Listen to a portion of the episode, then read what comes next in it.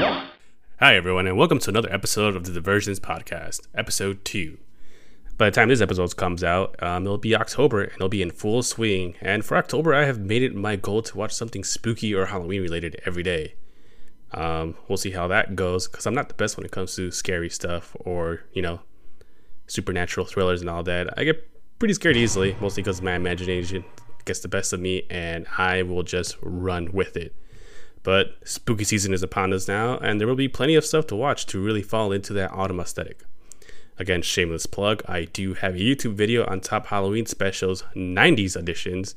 But if you want something more current, um, Hocus Pocus 2 comes out, or will be out by the time this episode is out.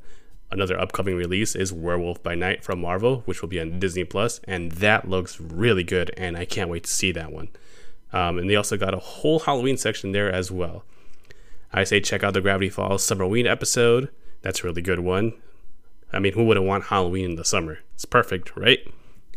And well, on the anime side, we got Chainsaw Man coming up and Mob Psycho season three, and also Bleach Thousand Year Blood War arc. So we are definitely eating this October. A lot of good stuff coming in. Um, if you had a favorite Halloween special or something that gets you into the season, let me know. I would also love to record a Halloween episode. So looking forward to that towards the end of this month. I like to do something watch every day that's spooky related. We'll see how it goes. But another news, um, one thing that I wanted to talk about today is about DLC for video games. This is a topic that came across one day, and it seems like DLC for video games these days isn't really extra content, but more of a paywall for more gameplay. I know some of you will know what I'm talking about, and for those who don't, um, sorry about that, but it just sucks how the gaming industry has come when it comes to DLC. Also, for games that offer extra characters as DLC, we get the character right away. Well, it does make sense since we paid for it. I think it would be a better if we paid for the content of the new fighter and had to do challenges or some sort of trials to unlock the character. I think it adds more content to the game and also feels very rewarding when you get the character. I mean, I just really miss the days of unlocking characters in fighting games. There was a good sense of accomplishment when I finally got a secret character or a hard to get character especially after all the fighting and everything. Like now you have to face them, and if you don't beat them, you have to go through all those trials again just to unlock them. So it just gave me a good sense of accomplishment. I mean, I did like what Smash Bros. Ultimate did with the Sephiroth, actually, and had a timed event. And if you defeated Sephiroth, you got the character early, and if you didn't, then you would have to wait until the release day. I mean, it was pretty cool because it tied into the Final Fantasy VII lore, and you basically made Sephiroth pretty hard to beat. I think they even had an extra hard mode, which was pretty good. I really like that a lot. I think more fighting games should do that, where they you get the character, you, but you still have to unlock them. Because I don't know, it feels pretty cheap just to pay for it and then you just get it right away. I mean, I get it; it's our hard-earned money, but I want more experience in gameplay. And like I said, Smash Bros. did really good with the Sephiroth challenge. But yeah, I think players will be more inclined to purchase DLC that way. I feel very few games have done DLC correctly. Uh, Battlefield 4 let players access top tier weapons early with the DLC bundle pack, and all that stuff, which should have been included in the main game, it basically became a pay to win, basically, which is very horrible. Nobody wants to play pay to win games. Not everyone has a fat wallet. And EA is atrocious when it comes to DLC. It's gotten to the point where it's better to wait for the Ultimate Edition of their games, which will have all the content for retail price. I mean, Capcom once even did a color palette swap for Street Fighter Third Strike, which you can just guess what it was. It was just color swaps for your characters. Basically, if you wanted a yellow gi, a Ryu, you had to pay for this content in order to have that, which is very horrible. But on the other side, there are games that have extraordinary DLC. One of my faves was Xenoblade Chronicles 2 Torna the Golden Country. I mean, Xenoblade 2 itself was an incredible game, but their DLC was just a Perfect. chef's kiss extra blades, quests, and items, and a challenge mode, and essentially a whole other game with Torna the Golden Country, which explored what happened in the past in Xenoblade Chronicles 2. Won't dive too much into it because I myself haven't gotten into it because I just can't stop playing Xenoblade Chronicles 2. I've been unlocking blades, finishing up quests. It's just a large game, and I want 100% it before I finish the game. And that's going to take a while, definitely. So, but if any of you guys have other DLC that you like or think that DLC has been horrible, please let me know. Reach out. Uh, you can always find me at Geek 90 You know, send me your suggestions and all that. Really appreciate it. Um, also, one of my favorite cartoonists is coming out with a new show called Unicorn Warriors Eternal by Genndy Tartakovsky. local Chicago legend. Uh, he actually went to a high school here, the high school that my girlfriend went to. Uh, but it seems to look like it'd be another hit in his esteemed library of works. For those not familiar for what he created, he did Dexter's Lab, Samurai Jack, Symbionic Titan, and Primal. Um, as well as he worked in other series such as Batman the Animated Series, Powerpuff Girls, and directed the Hotel Transylvania movies. That's a pretty esteemed resume if you ask me. Essentially, this guy knows how to animate and create great shows. Not much details have been given on his new show, aside that a team of heroes awaken early and have lost some of their memories and need to prevail against the darkness. I mean, I'm already hooked. And it seems like there's a new artwork with updated character designs, and that looks really good. So check that out. Again, it's called Unicorn Warriors Eternal. So look it up. I think it's going to be a hit. I can't wait for that to come out. And hopefully it doesn't get canceled because of stupid Discovery and HBO Max. And definitely check out his other work. I mean, part of me is still hopeful for a Symbionic Titan return. Symbionic Titan is on Netflix, so definitely check that out. It is a top tier cartoon. I love that cartoon so much. I guess to give that cartoon like a brief synopsis, it's basically Voltron meets a John Hughes film. Um, if you're not familiar with John Hughes' work, uh, think of things like, well, not bref- not Breakfast Club, but like Ferris Bueller Saves the Day, Sixteen Candles, I believe. I'm not too familiar with all of his work, but it's all those 80s coming of age teenage films. But it also has giant robots, so Titan is pretty good. It also has a very iconic scene that everybody knows about it, but unfortunately, that's not what it's all about. And if you definitely watch it, I don't think you will ever be disappointed. I mean, one of my favorite scenes is um, that comes afterwards. This iconic scene, which again I don't want to tell you because you just have to watch it for yourself. I told my girlfriend to watch it, and she was just like cracking up about it. And yeah, so definitely please check out Symbionic Titan. It's such a great show, and I really hope it does come back. It's just very unfortunate that it got canceled in the first place. Actually, not even canceled. Again, it was written off for tax purposes, and you guys know how upset I am about that because of Warner Bros. and Discovery. But the only reason is because it just didn't have a good toy deal, and it sucks. I mean, the show was phenomenal, and just to cancel off just because you guys couldn't sell a few couple of toys, I mean, I also don't even remember seeing any marketing for their toy line, so that's on them, if anything. And it just really sucks because Genndy has such a great career, and he keeps getting screwed over by studio departments well, not studio departments, but just by big name studios and corporations. Because I know the whole reason he was directing Hotel Transylvania was because he wanted to make that Popeye movie. And I saw this all at a panel that he was having at C2E2 a couple years ago.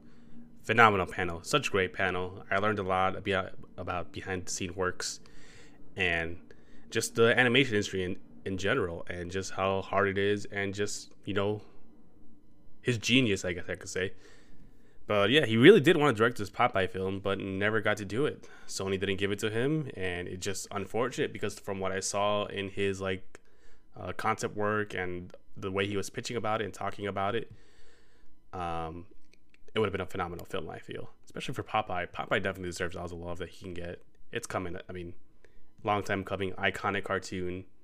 So it's unfortunate. I just hope, like with his new show, Unicorn Warriors Eternal, that you know he finally gets I'm sure he has the respect he deserves, especially if you haven't watched Primal. Go watch Primal as well. It's an HBO Max. Phenomenal show. So look out for his new show, Warrior Unicorns Eternal. Should be good. Can't wait for it. looks very Halloween themed, so if it comes out in October, it'd be perfect. But I highly doubt that that's going to be the case. Um, also, another favorite of mine is Pokemon Red and Blue will be celebrating their 24th anniversary here in America. And those are the best selling JRPG games ever as well. It took me a while to get a red or blue version for myself, and the only times I ever played was when I could use one of my many cousins' blue or red cartridges. They would never let me save the game though, and the furthest I think I ever got on a play, play playthrough, sorry, on the playthrough was up all the way up to Celadon City. And it was just crazy because every time I would play, I would have to start this journey over and over again. And obviously, you know, you got to pick Charmander. That was always my starter, my go-to. And everyone was just like, oh, but that's so stupid because you don't even have the advantage with Charmander until the fourth gym. Well, duh. That's the whole challenge about it. This isn't, this isn't about getting plowing over to the first three gyms. It's about challenging yourself to be the very best. But yeah, it wasn't until maybe right before uh, Reddit, Reddit Gold, uh, Gold and Silver came out that I finally got myself a cartridge of Red version, and I finally got to play through that game and beat it. I mean, obviously during that time, it wasn't really much skill involved in those Pokemon games. You would just either spam Hyper Beam or Earthquake and get your way through to the Elite Four and become the champion.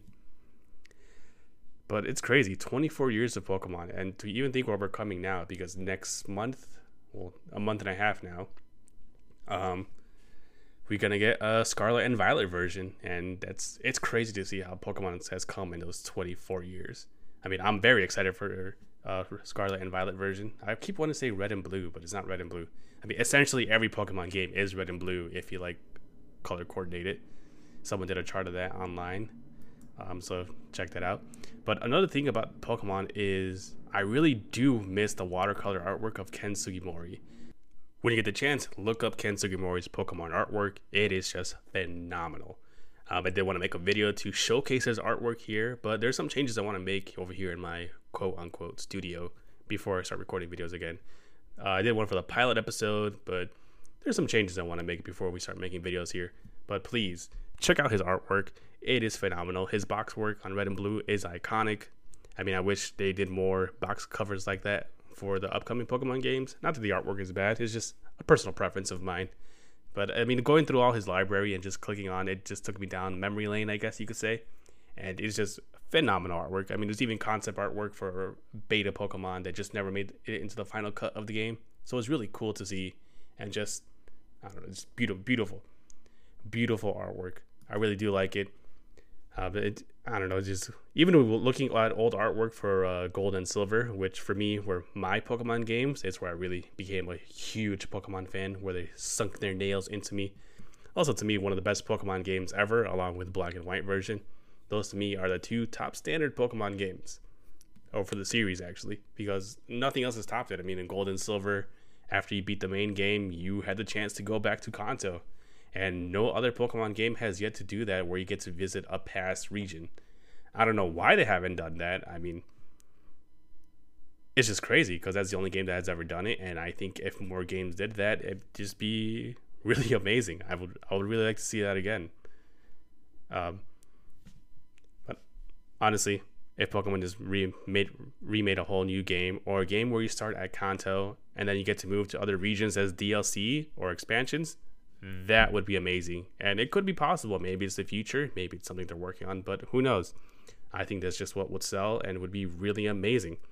I mean, I know they're starting to experiment with new mechanics in Scarlet and Violet with multiplayer and not following a linear storyline. So we'll see where the Pokemon franchise goes from here on out. I mean, it's just crazy that we're it's still going after 24 years. Crazy. Another great idea, I think, would be if Pokemon did a game based off their Pokemon Adventures manga. That could be really amazing. Uh, the Pokemon Adventures manga is a great series, I feel. Um, it really dives into the lore for a lot of in-game events that we don't really get to much explore. It's just a great series. I love reading it. I wish I could afford the whole chapters, but I go bit by bit here and there. Um, definitely check it out if you guys haven't, especially if you're a Pokemon fan. Pokemon Adventures manga, top tier. Also, another one is Electric Tail of Pikachu. Actually, that could also make another phenomenal game. Pokemon definitely has a lot of untapped potential, especially now that they have been to switch over from handheld to console version. And if they really up their game, it could be some amazing stuff we see here. Well, we got one more topic to discuss here today before I end today's podcast. I mean, I know a lot of you don't want to hear me talk about on for hours and hours, and there's only so much I can talk about on my own here. Uh, next week, I will definitely have my co-host finally joining me, so that should be exciting. Uh, but the last topic we have for the today here is recently a certain casting has been making the rounds on Twitter, and that is Keke Palmer as Rogue. A lot of people aren't on board with it, and the reasons for it could be deemed pretty racist, especially if you're saying the only character that she could play is Storm. Really? Why only Storm? But I myself do think that she is a good fit for the role, and she definitely has the acting chops. She can nail that southern accent, and she definitely has that charisma that makes Rogue a standout character. If you don't think so, please go back and read the comics and educate yourself on who Rogue is. I know a lot of people are saying if we race swap Rogue, then why not Storm? Well, you just can't. Rogue being black is an essential character trait for her. She is a daughter of a Kenyan princess from Africa, whereas Rogue is well just a Southern belle and Chris Claremont, the esteemed X Men writer who created Rogue, wanted her appearance to be based off the model Grace Jones. Uh, if you're not familiar with her work, she actually appeared in the James Bond movie A View to Kill. It's just very unfortunate that the artist, uh, forgot the artist's name. One second. Michael Golden, that was the artist. It was just unfortunate that Michael Golden had no clue what Grace Jones looked like. I mean, this is during a time where the internet and smartphones just weren't around yet. I mean, I remember a lot of people were throwing a tantrum over April O'Neil and Rise of the Teenage Mutant Ninja Turtles being race swapped. But if you look back at the early Eastman and Laird uh, comic books, the creators of the Teenage Mutant Ninja Turtles, uh, April's character was race swapped sporadically between being black and white until finally one day they just decided that she was going to be a white character. I mean, it's really crazy how people like you know get really angry over these types of things, and there was just like, oh, whatever you race swap Superman or Batman? I'm like, you really because I guess their color of skin is essential to their character. And if you wanted a black Batman, we'll just create a new character, and that's what DC did. I mean, we got Batwing and Luke Fox, and then his brother ended up becoming Batman for a time in the series, uh, Tim Fox in DC's Future State. Haven't really kept up with that series, so forgive me, I don't know too much about it, but just know like, hey, it can happen. And if we wanted a black Superman, we have Super- President Superman, and we also have Val Zod. So it's not like you need to change or waste up a character, but for here, it's totally fine because you know, like Rogue isn't identifiable by her color of her skin. It's just how the character is.